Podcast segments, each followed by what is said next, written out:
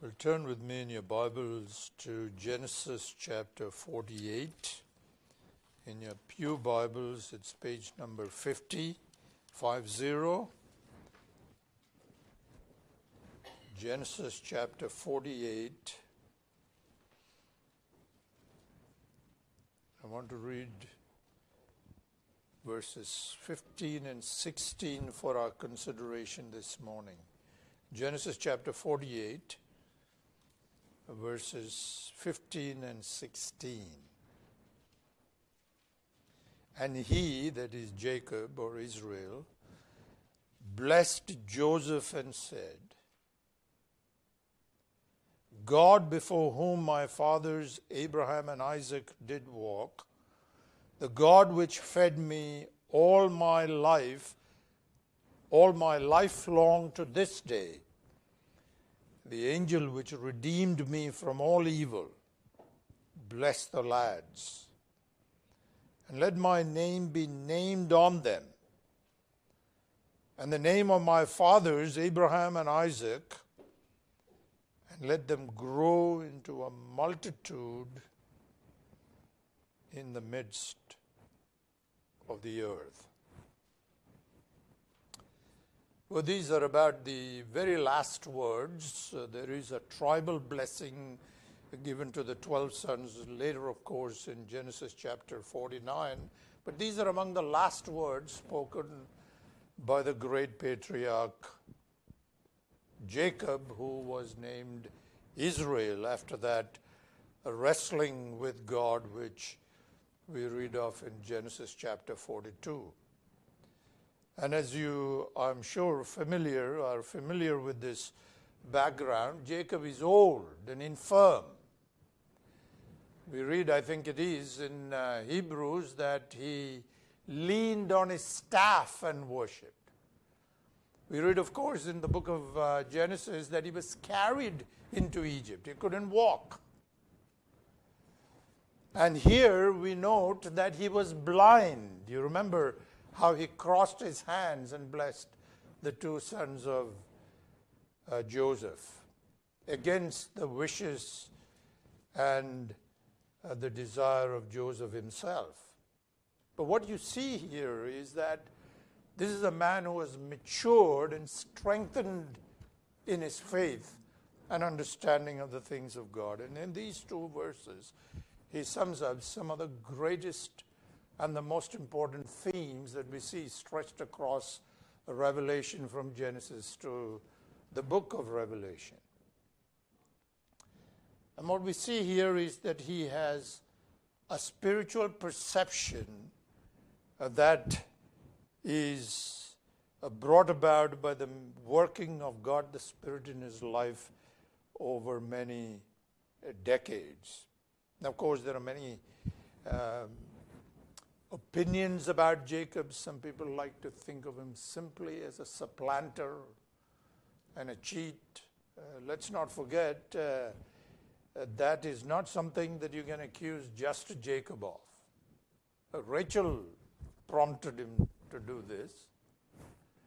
Um, and then, of course, you see that Isaac himself wanted contrary to God's revelation at their birth, to snatch the blessing that was destined for Jacob and give it to Esau.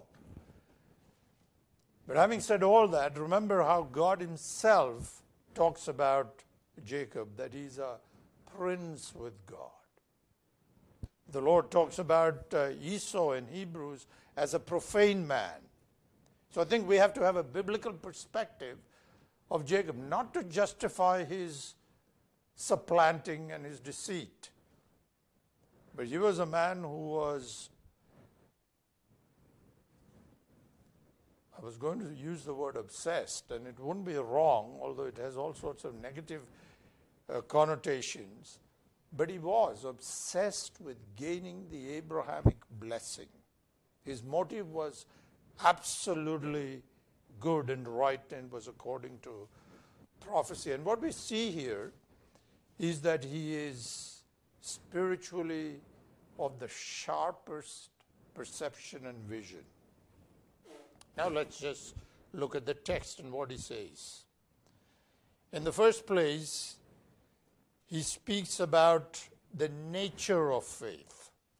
And this is generational, and not only generational, this is true for all people. From the very beginning of history to the very end of history. Look what he says in Genesis chapter 15 and uh, verse 18 of chapter 48. And he blessed Joseph and said, God, before whom my fathers Abraham and Isaac did walk. And of course, walk here means a lifestyle. Before whom my fathers Abraham and Isaac walked. Now, he is not making those words up. In Genesis 17 and verse 1, uh, you have the three great chapters of Jehovah's call to Abraham, or Abram, while he was still in Ur of the Chaldees, Genesis 12, 15, and then in chapter 17. And this is what Jehovah says Jehovah appeared to Abram and said to him, I am Almighty God, walk before me and be blameless. Now, in the King James, it says perfect. Blameless gives a better idea because if we think of perfection in terms of sinless perfection, that's not possible, although it's the ideal. What it really means to walk with integrity. In other words, God calls us to walk in honesty and integrity before us. Faith begins with trusting God, but the God whom we trust calls us to a walk of integrity, which includes, of course, repentance. Doesn't it? Because if we have an integrity, we realize first and foremost, we're not perfect. We fail. And it's just as we enter into the Christian life through repentance and faith that we continue in the Christian faith. And we think of Remembrance Day, and it's a most important day and not only in the life of this nation, but many, maybe all the nations of the world. When a nation and its allies triumphed over such satanic evil.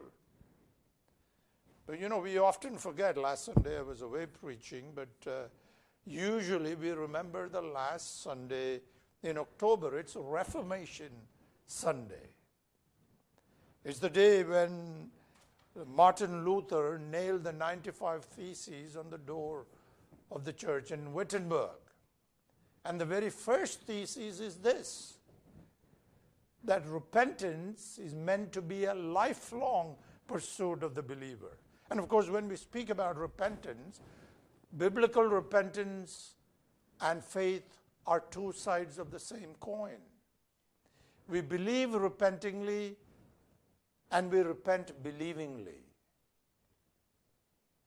And so the walk of the believer must be one of faith and repentance. And we are called to walk before Him. Especially among the group that calls themselves the New Calvinists.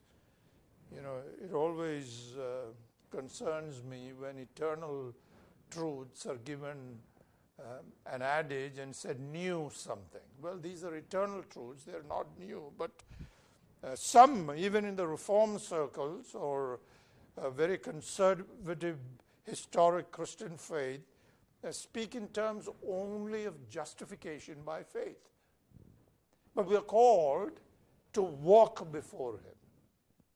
And here he's asserting this in his old age to Joseph and his children to a first and second generation, and then, of course, recorded for us so that God's people might follow this pattern throughout the history of the church, before whom my fathers, Abraham and Isaac, walked, before whom he walked, and of course, before whom we are all called to walk. Remember, the Lord Jesus in the Sermon on the Mount said, Be perfect, as your Father in heaven is perfect. Of course, that's calling us to the ideal. And so there must be obedience in faith. This is the first thing he's stressing.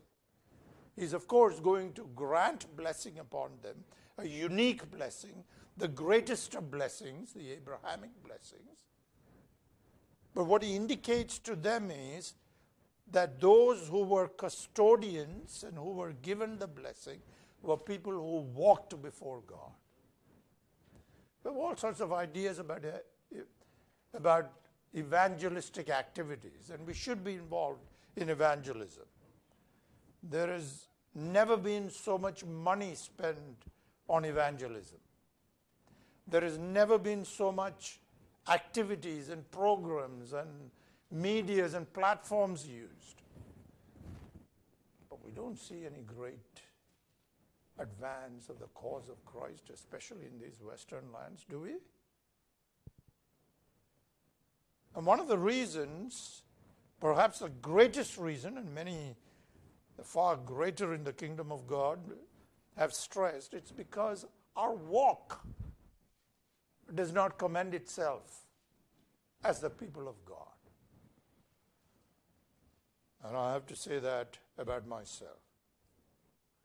I can preach a little bit, but my walk is not what it should be of the people of God. And so, the very first thing he impresses upon them is that we are to walk, called to live in a certain way. Not in the externals, but there must be something about us in the very internals that we are told that we, that we commend. And it speaks to others who are believers and also to the world around. How does the Apostle Paul put it in Philippians 1? He says, Adorn the gospel. We've got a lot of talk, talk, talk, talk, placards, signing petitions. May the Lord help me and you in these days to long for and to seek the power of the Spirit of God to adorn the gospel. That's what Jacob is saying here. Before whom my fathers walked, and passing on that most important characteristic of the believer. Well, secondly, notice he says that he is a God who meets the needs of his people, every need of his people. This is very interesting as you look at verse 15 again. He says, Before whom my fathers Abraham and Isaac did walk, the God which fed me all my life long unto this day. I think you can spend quite a bit of time looking at the life of Jacob and how God had provided and protected for him all through and his family and so on. And that would be a legitimate expression, uh, a legitimate exposition of these of this, this these words of the great Israel. But I want to focus on what he says about God, the God who fed me all my life long, the God who fed me. That's how it's translated in many translations. The word fed me is exactly the same word that the great David uses in Psalm 23. Jehovah is my shepherd. So a literal translation would read like this the God who shepherded me. Remember, Jacob was a shepherd, very successful one. Laban didn't know what was coming as far as the prosperity of Jacob in his shepherding and how he increased in wealth. And he's using this rich term, which is a term that is going to be used throughout the scriptures. As I said, and as you know, it's used, of course, most marvelously by David a thousand years later. Jacob lived around 1800 BC. Uh, David almost precisely thousand BC. So, 800 years before, the great David pens this great psalm Jehovah is my shepherd. You see, he's learnt it from his great father Israel. The God who shepherded me. It's exactly the same word. And why is it important? Because shepherding means more than feeding. And that is what David stresses in his psalm. Now let's just remind ourselves of what the shepherd actually does, especially as it is uh, a pointer to how Jehovah, our shepherd, leads his people. And in verses 1 to 3, very briefly, what we see in Psalm 23 is Jehovah meets the needs of the body and the soul. And we don't have time to look at it in detail, but let's just uh, read those verses and uh, think about it in very general and broad but accurate terms. Jehovah is my shepherd, I will not want. He makes me to lie down in green pastures. That's for the body. What the sheep needs for survival and the fitness of its body is green pastures. It's always surprising to me. Some of you know I lived in Australia for over 20 years. And you can drive hundreds of miles, and all you see is brown, dead grass. Uh, many parts, most parts of Australia, uh, does not get rain for 5, 10, 20 years at a time. And when we came here, you know, three weeks you don't get rain, and they say, well, we have a drought. You know, it's quite funny. But you can drive all through Britain and not see a brown piece of land. It's green. Well, he's speaking here about green pastures. The, why I mentioned that is uh, it's, it strikes me afresh in this land what green pastures actually mean. And this is for the body, but there's also lying beside green pastures. This is a picture of tranquility. God provides for the body and for the mind.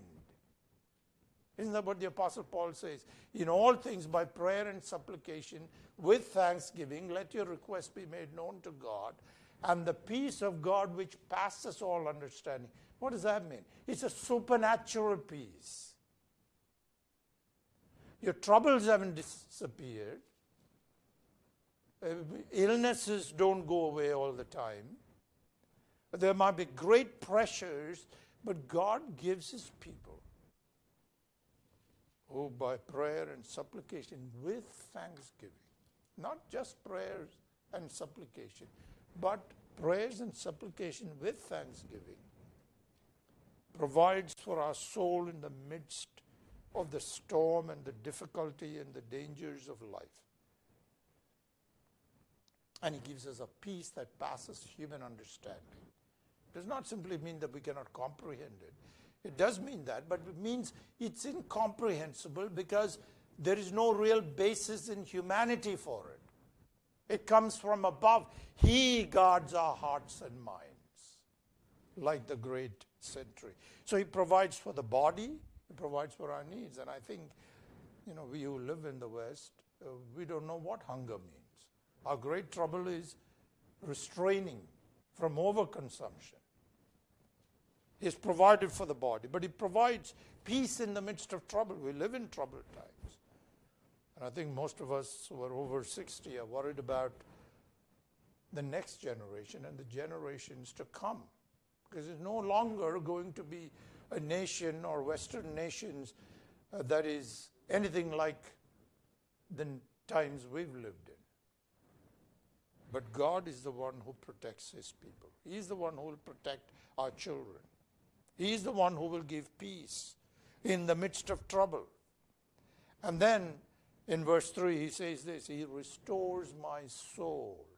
And there's not a believer here who's been a believer for any length of time who does not know in some degree or another a restoration of the soul. There are times when we are saddened, when we fail. There is even such a thing as a dark night of the soul, isn't there? I often think worse than the dark night of the soul is the numbness of the soul toward the things of God.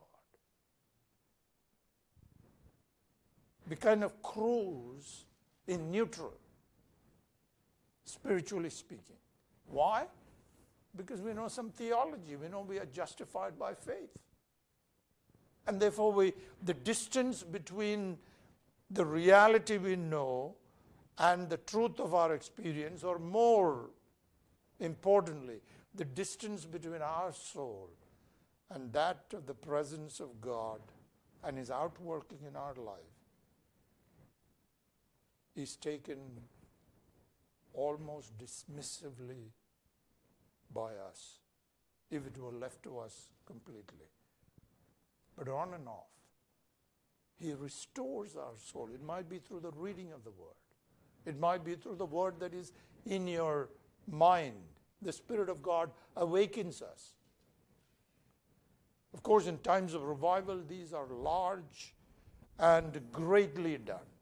But even in our small lives, and often it is done through the preaching of the Word of God, it is the appointed means the gathering of God's people. That's why the Bible tells us not to forsake the gathering of the saints together. That's why the, the services on the Lord's Day and the prayer meetings, for those whose health and time and schedule permit it, now we know there are mothers with young children. There are other restrictions. We're not talking about that. But our desire should be to meet together so that the Spirit of God works to restore our souls. And He leads me in paths of righteousness. And He does this in the midst of adversity. The psalmist says in verse 4 Yea, though I walk through the valley of the shadow of death. And you know, no one better than David to mention this. You read it throughout the history books in the Old Testament, you read it in the Psalms. Every other mention of his trouble seems to be something that is life threatening. And all of us go through times when we might feel that this is a life threatening situation. But others go through it in far more deeper ways. And all of us will one day, unless the Lord comes before our death, will walk through the valley of the shadow of death. And he says, I'll not fear, I'll fear no evil. Now, I don't think most of us who have thought about death really fear death itself. What we fear is the process of dying isn't it? Or we fear or are saddened by leaving those who are our loved ones. And we'd like to minister to our children or our grandchildren. We might long to be of some use to the Lord. But what the psalmist says here is even when I go through the valley of the shadow of death, I will not fear any evil because He is with me. And then, lastly, and not only in the face of death, not only for the body and the mind and the soul, but this word regarding Jehovah being our shepherd is for all eternity. You remember how he closes? That I will dwell in the house of Jehovah forever. He closes wonderfully. First of all, says, Goodness and mercy will pursue me all the days of my life. And we have a tendency, and some of us think more in abstract terms. And so we think, well, God will mete out goodness and mercy to us. But it's far more important to think in terms of Jehovah Himself. What He's speaking about there in verse 6 is that of Psalm 23 is that Jehovah is the God of goodness. And Jehovah is the God of mercy, and Jehovah pursues us all our life. Have you ever seriously thought about why we are here this morning? Only because of the pursuit and the keeping power of God. If we were left to ourselves, as the hymn writer says, prone to wander, Lord, I feel it. We believe in the preservation and the perseverance of the saints. One of the cardinal doctrines of historic Christian faith. But we persevere only because Jehovah pursues us and preserves us. Our confidence is not in our strength to persevere, although we pray, Lord, help me to persevere. But our confidence is in this that He pursues us all the days of our lives and He preserves us. We could illustrate that in the lives of Peter the Apostle and Judas. The only difference between the two is that Judas, of course, by his own will, turned away from God. But the reason why Peter was kept was Jesus prayed that his faith failed not. He pursued him and preserved him in time. That's where our confidence comes in perseverance, not in our little attempts of service. After all, what's our service? We are all but unworthy servants. And our service is wanting in many areas. But He pursues us, He preserves us, He gives us opportunities to serve. And then I will dwell in the house of Jehovah forever. He will guide us home.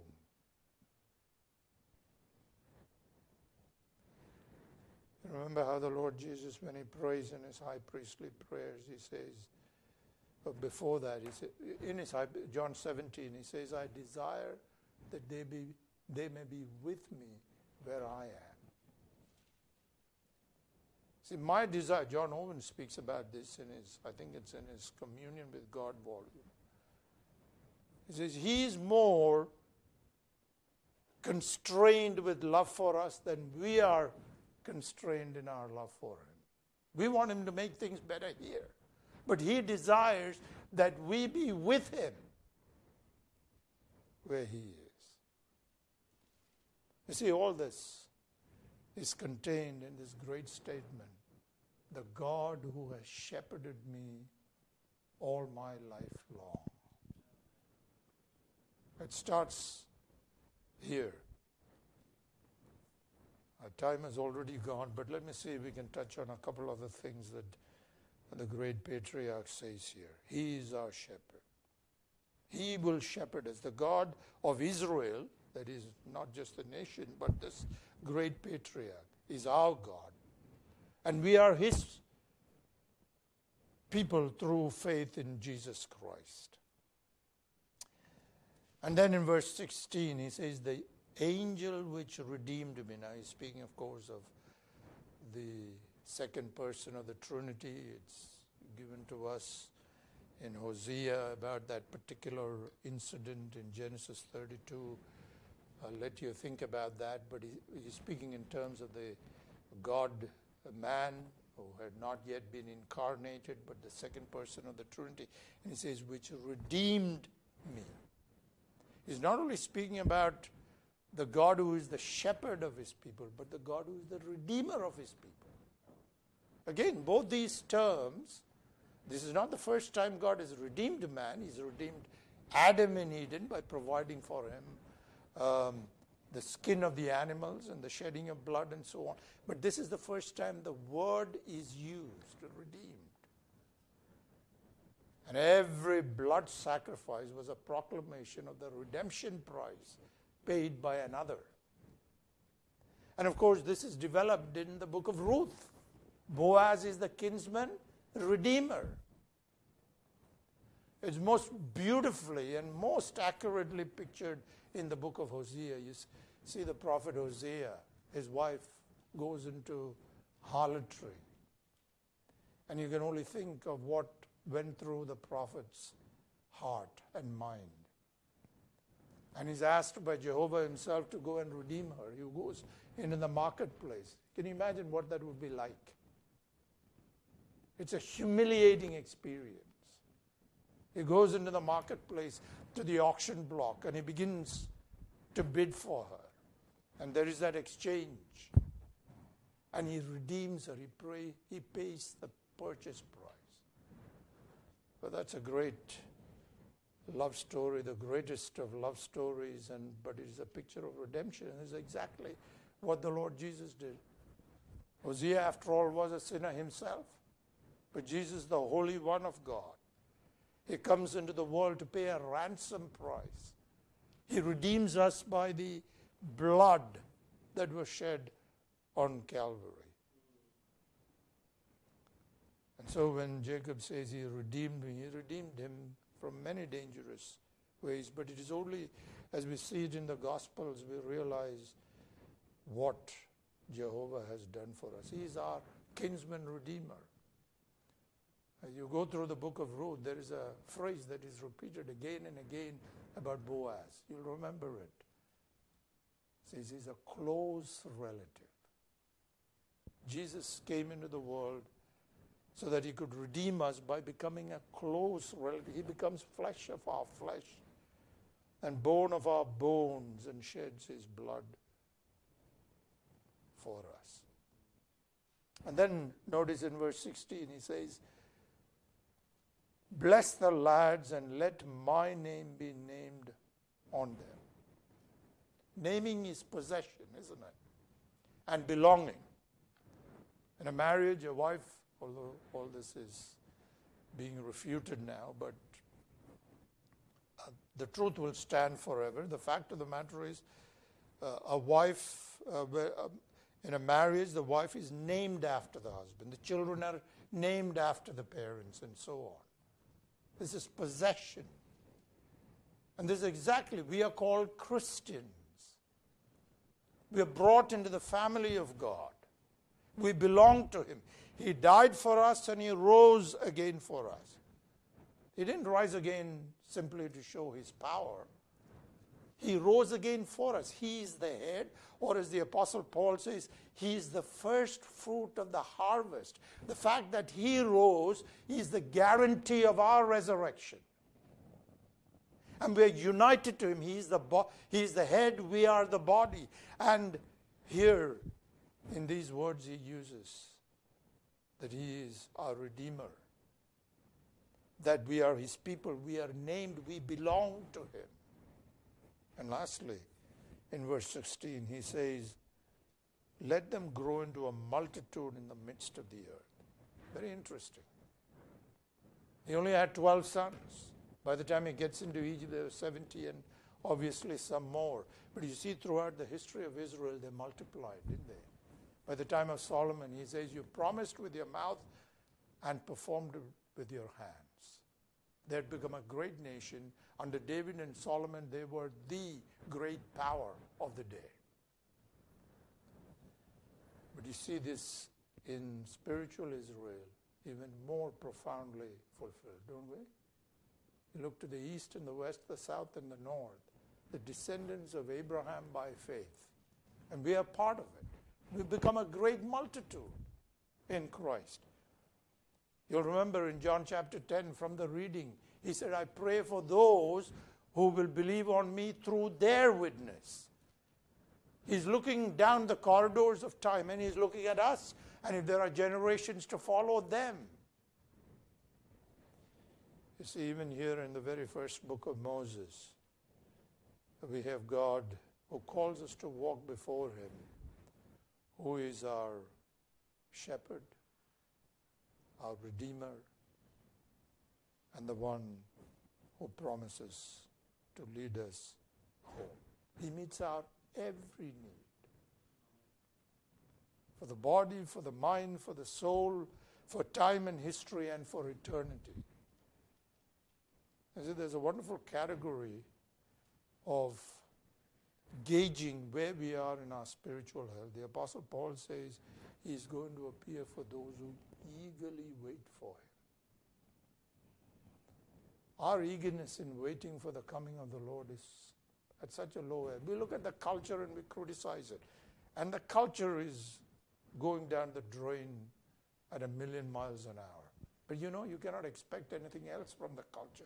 It's a godless culture, it's a God rejecting culture. It's a culture that, according to Psalm 2, rages against Jehovah and his anointed. But what about us?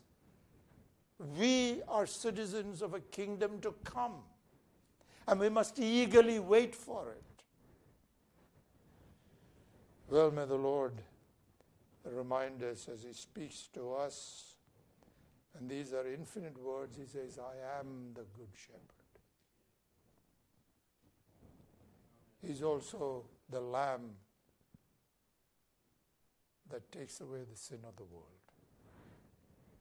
And He will not only meet our every need in this world, He will lead us right through the shadow, the valley of the shadow of death, and through death. And on Judgment Day, He is our advocate and our righteousness. Well, may the Lord help us to follow Him as His sheep and be secure in His sheepfold, both now and forevermore. Because you know, we will dwell in the house of Jehovah forever. Amen. Well, let's close by singing hymn number 95. Isaac Watts' rendering of Psalm 23. And may it be our profession and confession and faith as we sing it.